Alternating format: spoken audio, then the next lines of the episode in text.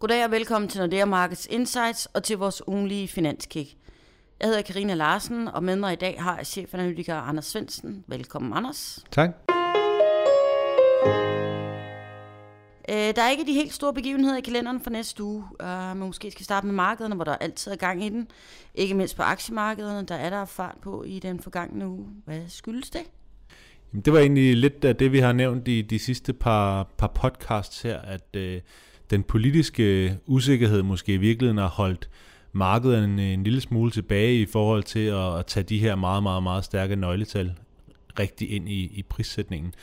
Og nu her med søndagens øh, franske præsidentvalg overstået, og ingen nye overraskelser af nogen som helst art, jamen så har markederne den her uge i meget højere grad kunne fokusere på, på fundamentals.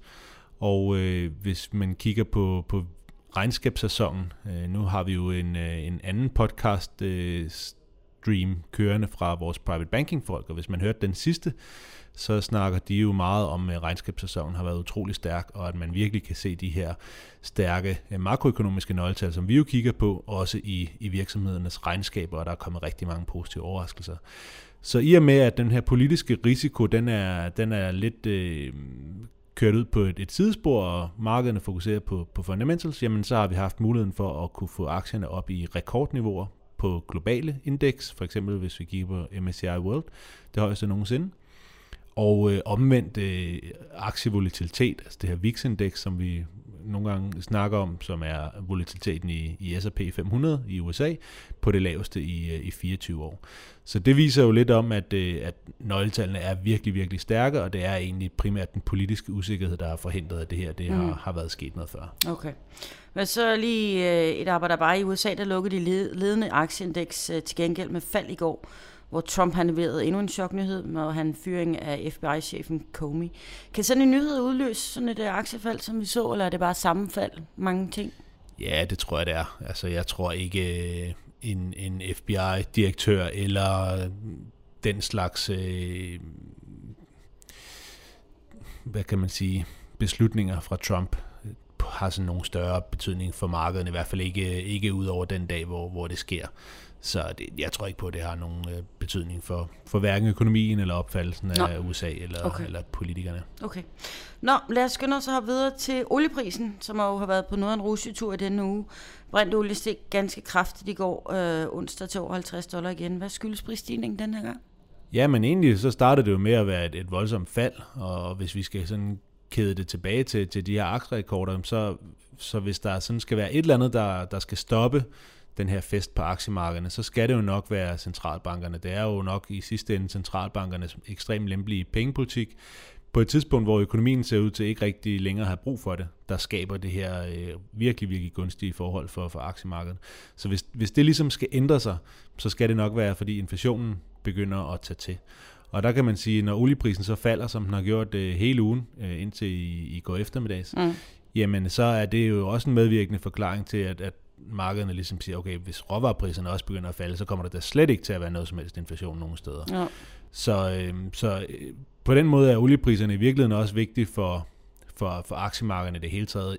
Det er ikke sådan, at, øh, at inflation, der alene kommer fra råvareprisændringer, det nødvendigvis fører til, til renteændringer fra centralbankerne, men, men lige nu, hvor vi står her i sådan et, et, et vadested og lidt skal finde ud af, okay, inflationen var nok ikke fuldstændig forsvundet, som alle troede for et halvt år siden, men vi er ikke der endnu, hvor vi egentlig er overbevist om, at inflationen skal være meget anderledes end der, hvor inflationsmålene for de forskellige centralbanker er.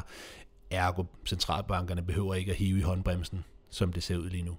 Og det er måske der, hvor olieprisen ligesom kommer ind i det store billede. Øh, og det snakker vi også lidt om øh, sidst, ikke? Hvor, øh, hvor jeg nævnte, at olieprisen lå på de her tekniske øh, niveauer, og, og bare et lille fald kunne egentlig godt udløse en, en større, øh, et, et større fald. Og, og det, det synes jeg egentlig også, vi har fået, i hvert fald indtil i går. Øh, og i går fik vi så lagertal fra, fra USA, der viste, at, øh, at lagerne var, var faldet. Øh, og det betyder jo nok, at OPECs strategi med at, at forsøge at begrænse produktionen for at mindske de her, den her overskudskapacitet, den her, mm.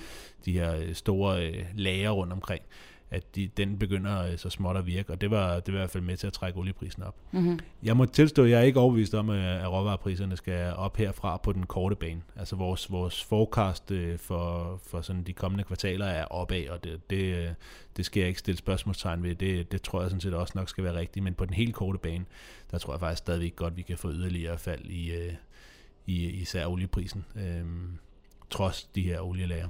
Mm-hmm. Okay, hvad, hvad lyder vores estimater på?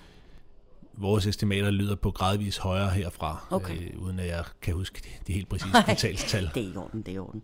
Uh, nu har vi snakket aktier, vi har snakket olie, så kommer vi heller ikke ud om at snakke dollar.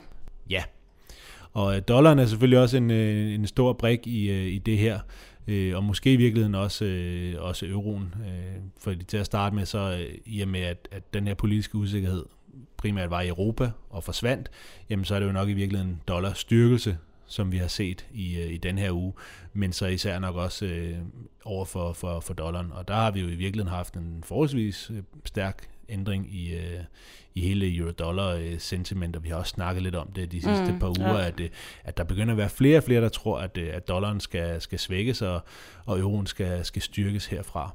Øh, Og vi ændrede så vores, øh, vores finansielle skøn øh, i den her uge, Mm-hmm. og vi tror stadigvæk, vi, øh, vi skal måske en lille smule ned i euro-dollar på, på den helt korte bane. Vi ændrede vores, vores 3 måneders forecast til, til 1,08, men derefter så tror vi faktisk, vi skal have en, øh, en højere euro-dollar, og vi løftede faktisk også vores forecast for, for slutningen af året. Okay. Godt, så er det noteret. Ændret forecast. Hvis vi så kigger lidt fremad, så er dagens, det vil sige torsdagens vigtigste begivenhed, vel det pengepolitiske møde i Bank of England.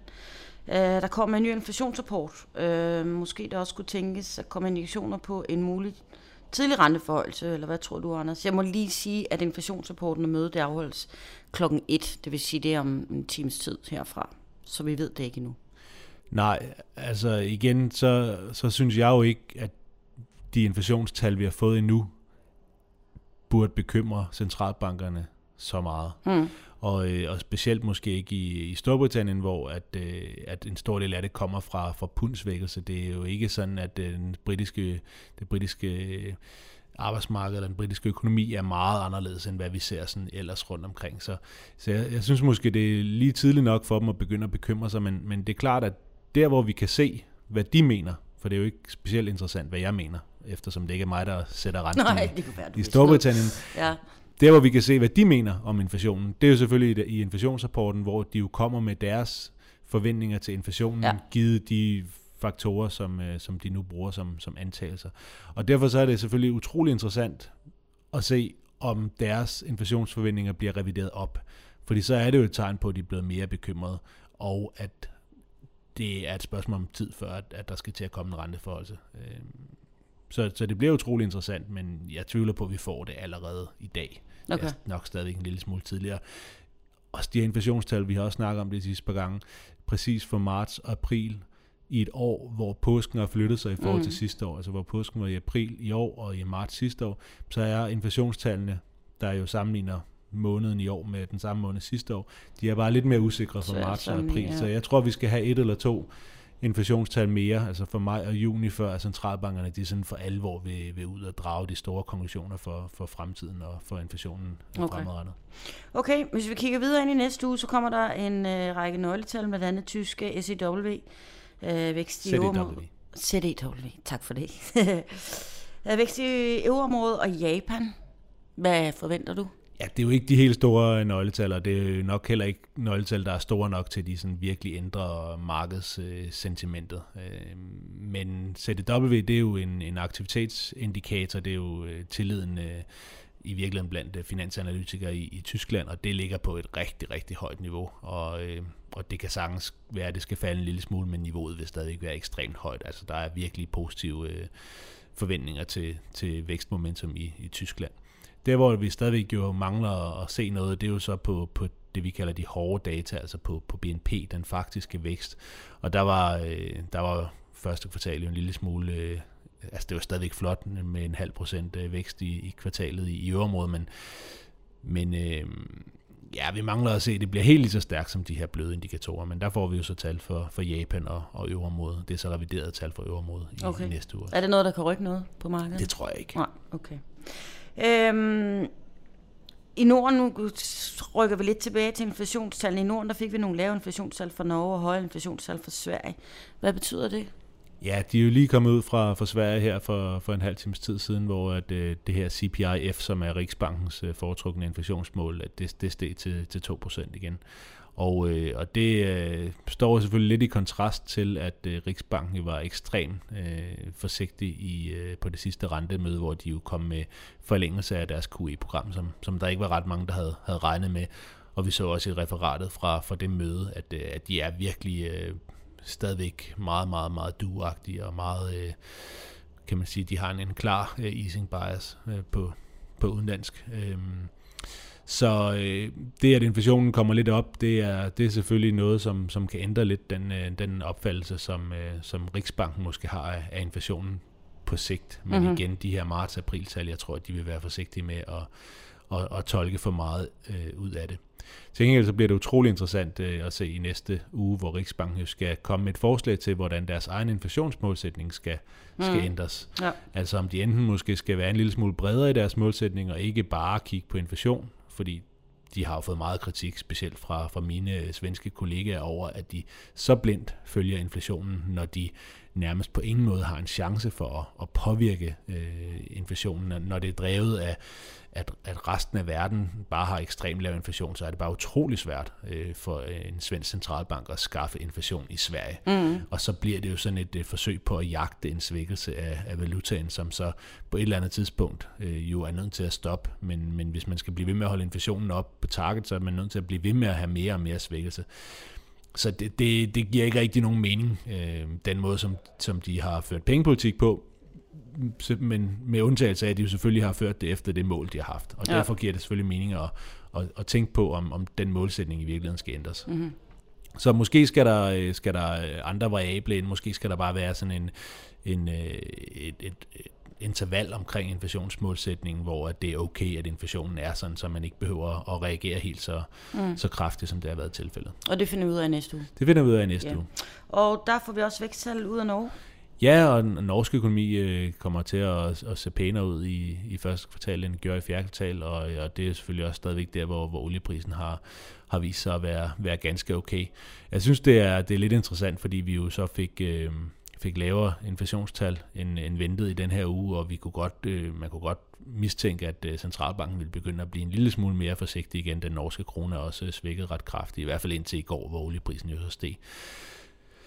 Men, øh, men væksttallene på den anden side vil jo så nok indikere, at økonomien er stadigvæk utrolig stærk. Og det tror jeg egentlig vil være det, der ender med at, at tale for, at Norges Bank fortsætter den, øh, den sti, de er på vej ud af, hvor de ikke skal, de ikke skal pille øh, for meget ved renten. Okay. Godt, Anders. Øh, så det, man skal holde øje med næste uge, det er nøgletal? Ja, det yeah. er det jo, men, men det er ikke de, de helt store nøgletal i næste uge. Det er det, det er det i Norden, men det er det ikke sådan helt i, i, på de store markeder. Så der, der vil det jo lige så meget være, være råvarepriserne, øh, som jeg ser det. Især okay. olieprisen, øh, euro-dollar, øh, og så på et eller andet tidspunkt, om der begynder at, at være lidt... Øh, lidt øh, sådan en, en lyst til at tage noget profit hjem på, på, på aktierne. Der må være nogen, der sidder med nogle rigtig, rigtig fine afkast og, øh, og gerne vil, vil være sikre på, at de ikke øh, kommer til at give det hele væk igen, hvis, mm-hmm. hvis markedet øh, korrigerer her ja. mod sommerferien. Okay. Tak skal du have, Anders. Og tak fordi I lyttede med. Og på genhør næste uge, hvor vi vender tilbage med friske analyser og en snak om udviklingen på de finansielle markeder. Du kan i mellemtiden holde dig opdateret ved at gå ind på emarketsnordea.com, hvor du finder al vores research. Og så kan du høre eller genhøre vores podcast på insightsnordeamarkets.com eller via iTunes. Og husk, at du kan abonnere på vores podcast, så du får dem med det samme. Og så kan du som altid også besøge os på LinkedIn og følge vores analytikere som Anders på iTunes og Twitter. Tak for denne gang, og på genhør.